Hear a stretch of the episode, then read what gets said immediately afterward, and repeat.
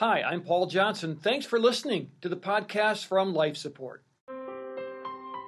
There's no such thing as a point of no return when you're that young, you know? Mm, like yeah. there's always a Immortal, way out. yeah. Mm-hmm. And I got to the point where I just even when I wanted to get out, I I wasn't willing to get out until I had a certain amount of money. You know, then I'll be done. And uh, there's always a then Mm-hmm. I'll be done, and then you're just not done until you die. Yeah. or end up Yeah. in prison, you know. Armin Asadi is Pastor Paul's guest today, talking about membership in a gang, but also his journey from refugee to Christ. Welcome to Life Support. Everything you do from then on is different. One of the detectives, I think his name was He was a golden boy. All we can do right now is come together. extreme domestic violence, multiple rapes.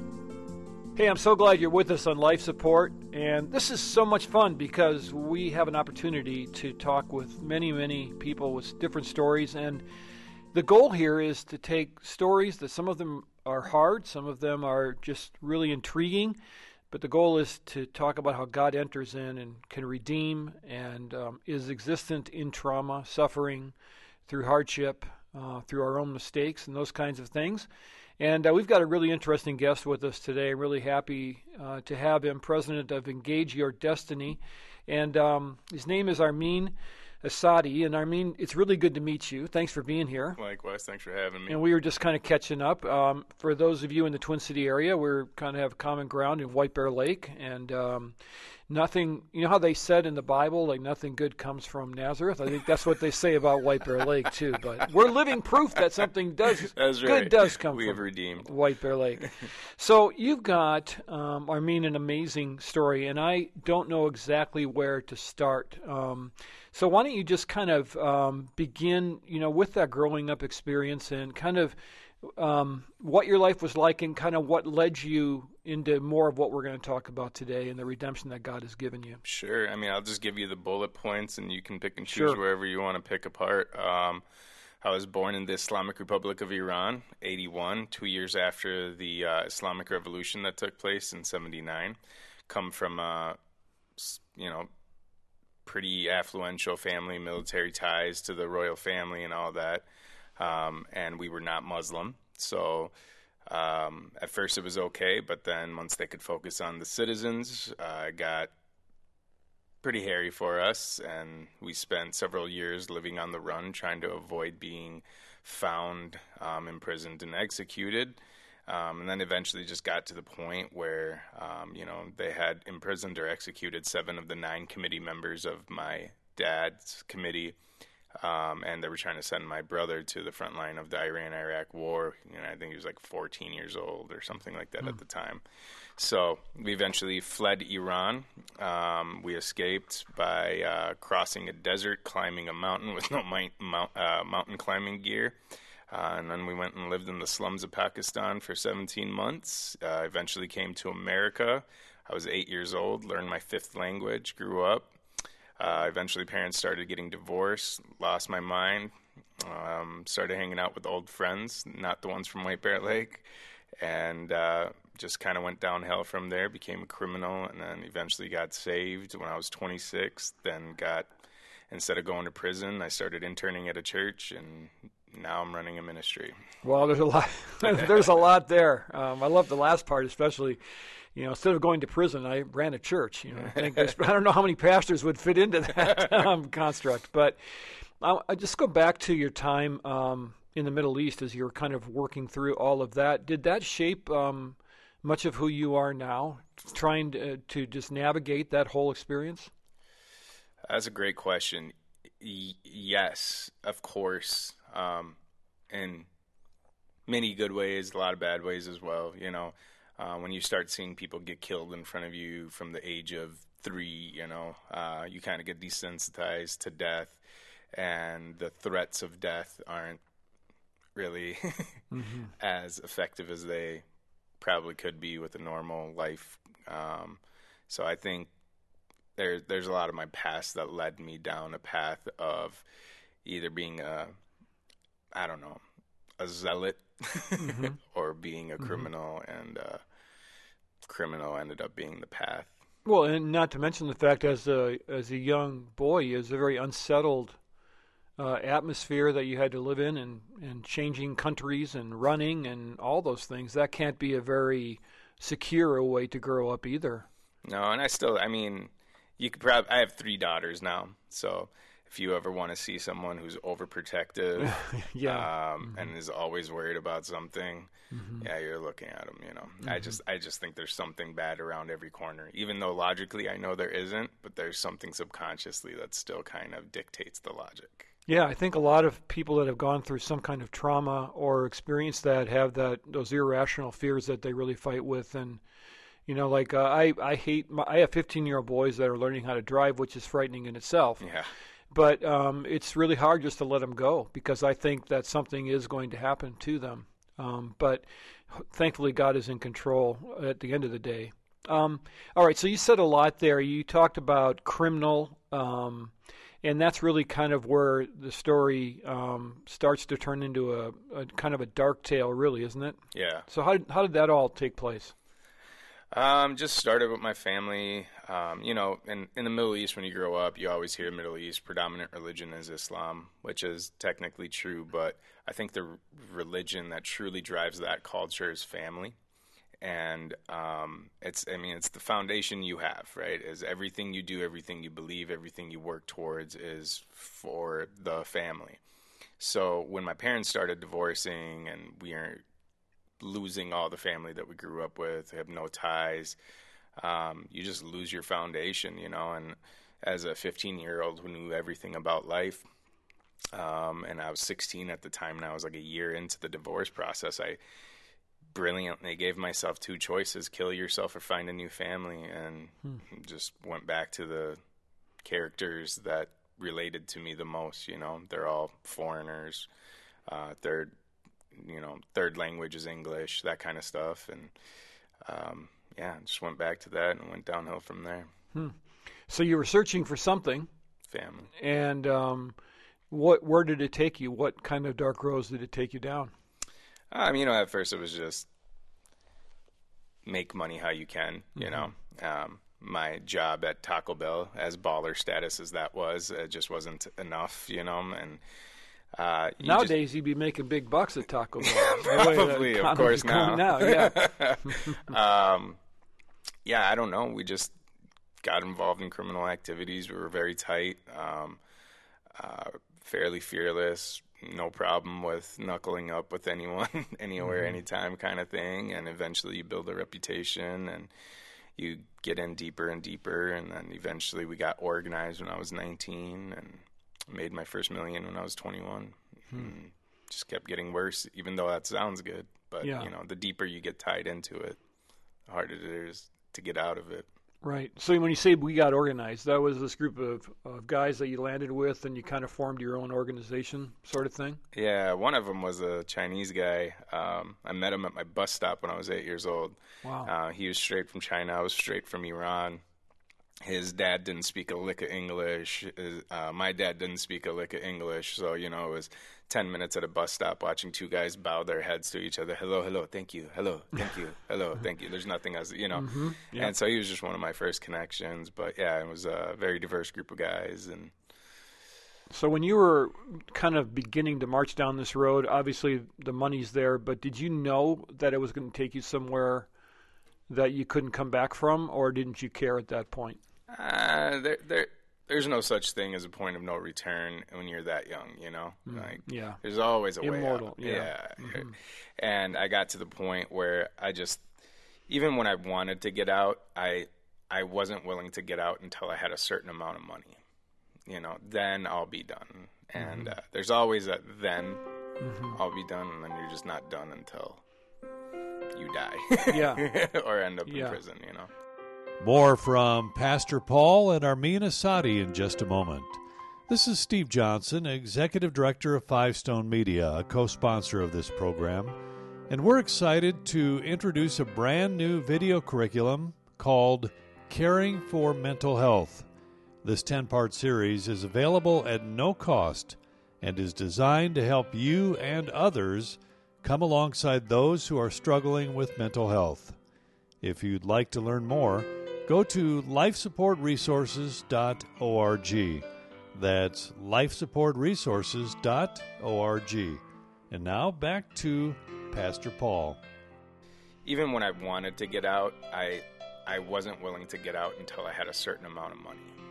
You know, then I'll be done. And uh, there's always a then I'll be done, and then you're just not done until you die. Yeah. or end up Yeah. in prison, you know. How intoxicating was that to have that much money all of a sudden? You know, I don't really the the money part wasn't that intoxicating. Um, the power is more intoxicating. Like that's uh, especially when you grow up feeling powerless your entire life, and then all of a sudden you have the power. Um, yeah, And it's really understandable, though. yeah. I mean, you spent your whole childhood on the run, basically, yeah. and now you are the one with the with the strings. Yeah, and it, and and you know, I, I didn't really know this until I grew up in ten years of therapy and blah blah blah. But um, justice was my big thing, Hmm. you know, Mhm. and not having to rely on anyone else for justice. Mm-hmm. Whew, that- that's that's man, I'll take that over any drug, any Hmm. high, any alcohol, any money. Like, Mm-hmm. just give me the power. That's that was the most intoxicating. So this group then kind of became your family that you were so. looking for. Yeah, I thought so. Mm-hmm. Not not so much. Um, quick story: When I was 26, um, this is the tail end of my criminal career. Uh, I, I didn't know at the time, but you know, I was the most humble human being in the world at the time. So I decided to do what any humble human being would do. I threw myself a party, and uh, because I wanted everyone to celebrate how humble I was, and um, you know, we spent the quar- I, I spent a quarter million dollars on this party, and we end up in this nightclub. And long story short, I end up I'm sitting in this big giant red velvet, ugly, disgusting, gaudy uh, chair, and I'm having my you know Scarface Tony Montana moment. How did I get here? Right. Yeah. Right. Right. And uh, I remember I have this drink in my hand. I'm looking around the room, and I'm just feeling like I'm on top of the world. And then I, and I asked myself a simple question: How did you get here? You know, like in an arrogant way. How did you get here? And then I kind of asked the question, like, wait, how did you get here? And it just kind of got the same question, different tone each time. And then I realized, wow, it's been almost 10 years to the day since I went on this path. And then I had to kind of reflect back and I thought, oh, wow, I got into this because I was looking for a new family. I was never looking for money. I was never looking for power. I was never looking for status. I was just a little kid desperate for family. And I started looking around that room that night, you know, and there's hundreds of people in there. I mean, guys who have been side by side with me, who've bled, been shot. We've shot at people. They shot at us. You know, you- we've been to war zones together Yeah. and uh, you know you it makes you feel like family and uh, but then i started looking around the room making eye contact and you know by the time i looked at the 20th or 30th person that i made eye contact with it hit me i don't have a family i lost the one i had and this one isn't it i left that party after being there an hour even though it was my party went straight to my hotel put a glock to my head the most depressing moment of my life hmm. was that party Because you realized what you were chasing after, it was all a lie. It was it was slipping through your fingers. Yeah, I, I wasn't chasing any of the stuff that I got. All I wanted was family. Yeah. How I got there, it's easy to get distracted because you think you need certain things to get there, you know, and Yeah. money is the immediate go-to. Yeah. So It's interesting, you know. Um, a lot of our mutual friend uh, John John Turnipseed, uh, who who you know ran gangs here in the Minneapolis area for for years. Um, he'll he'll talk about you know if you say you know John, what's wrong with Minneapolis right now, and he'll say um, no fathers, Mhm. and he'll just say it like like that. That's it. That's the problem. Yeah, And when you talk to gang members and so forth, it seems like they're chasing after some of that same belongingness for sure, and then they they don't get it, and then it just leads them further and further down that road, huh? absolutely. I mean, yeah, I mean that's the number one statistical predictor if a child is going to grow up to be a criminal. Mm-hmm. Do you have a dad or not? You know, and Did you consider yourself to be a criminal, or were you just doing whatever I mean, did you? How'd you feel about yourself at that I mean, point? I- like we didn't function like a gang, you know. Yeah. There's the war stories and all that, but I think we functioned more as like a business more than anything, you know. And there's nothing to um, scale balance the scales other than things you have to do, and you end up dealing with a lot of shady people and. Um, you just you end up having to do things that you didn't even get into this to do you know like right. all that blood and guts and stuff like that it's not intentional just But you can justify it because that's basically just what you, where you're headed, and you need to do it to Yeah. keep going. yeah our our rule was don't initiate hmm but please finish That's a that's a good mission statement. yeah, Did the police know about you, and were you on their radar at this point? Um probably probably i don't know how much they knew of us i think it, um, at that point they probably still thought there was a committee running everything not uh, some kid Mm-hmm. Um, but yeah, through a, a series of events, they had my phone number um, from one call somebody made, and that was enough to connect the dots. And um, I was event after I left that life, which is an entirely different story. Then I got indicted, Mm-hmm. and I was looking at ten years minimum mandatory. Let's go back to the hotel room first, though, uh, because you kind of left us with a Glock in your hand, Yeah, and um, that had to be uh, a moment that um, uh, really defines a lot of um, maybe you call it the second part of your life or the beginning of a new journey, or was that kind of where you realized that this whole thing was a farce, or how would you describe what was going on in your mind at that moment? Oh man, I don't. I, it's hard to explain that to people who are not from that life. It's Yeah. uh, just because I didn't pull the trigger didn't mean I did, I wasn't still suicidal. The the decision I made is if I kill myself, whoever we're at odds with, they're just saw their leader be weak. I might as well put a bullet in everyone else's head, right? So it was just a matter of saying, all right, I won't do it, but I'll definitely put myself in predicaments that someone else will do it, and I did that. I tried real hard but I think the fact that I was so reckless, um, the individuals that did hold a gun to my head, I think they were just they didn't understand what was happening, you know. So, um, So the the the the desire to to not live was still there. Oh, but you were just being pragmatic at this point to protect the people you're working with and so forth. yeah, and I and I didn't say it. I, I, Yeah. I didn't do that to get a pat on the back or anything Yeah. at the time. I was just Thought, thought process. yeah. So where did that all lead then? What happened next?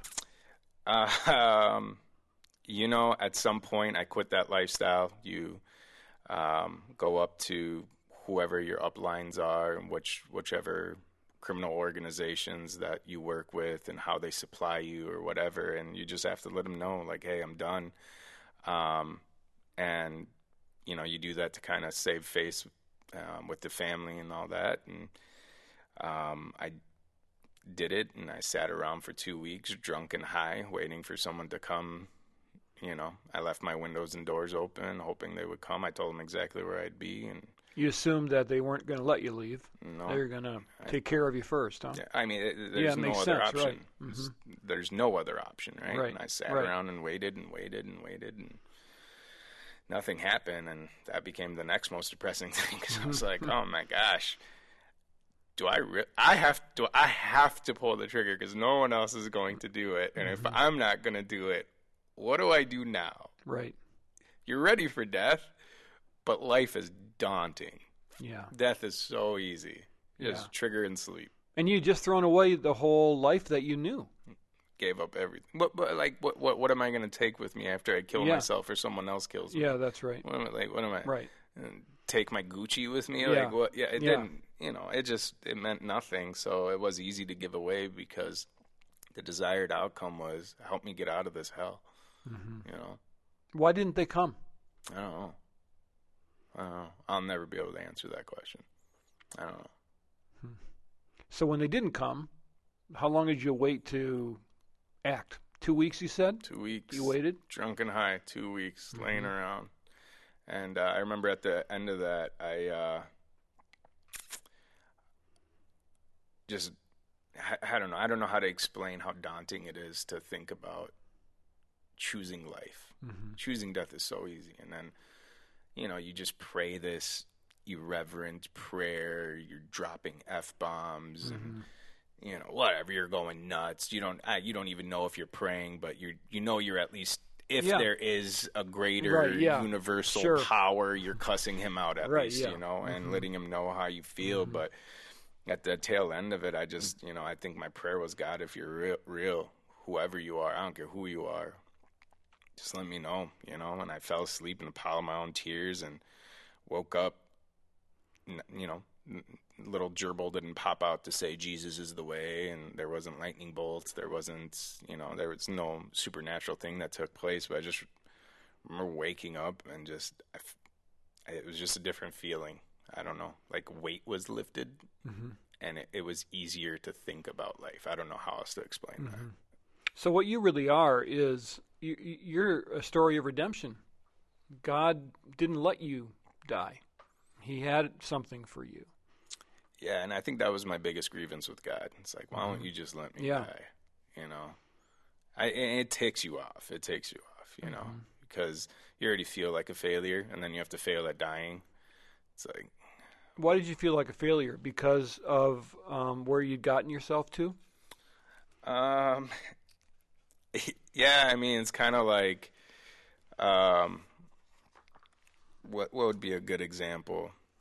It's like you you dedicate your life to becoming an athlete, and then mm-hmm. next thing you know, you've never played a sport, and you're sitting here being an accountant, you know, mm-hmm. and you're just like, how did I get here? Right. You know, Yeah. I, it's just mm-hmm. kid looking for family. How did I become a crime boss for a syndicated organized crime? With no family around you at all. Yeah, you know, I alienated my family and myself.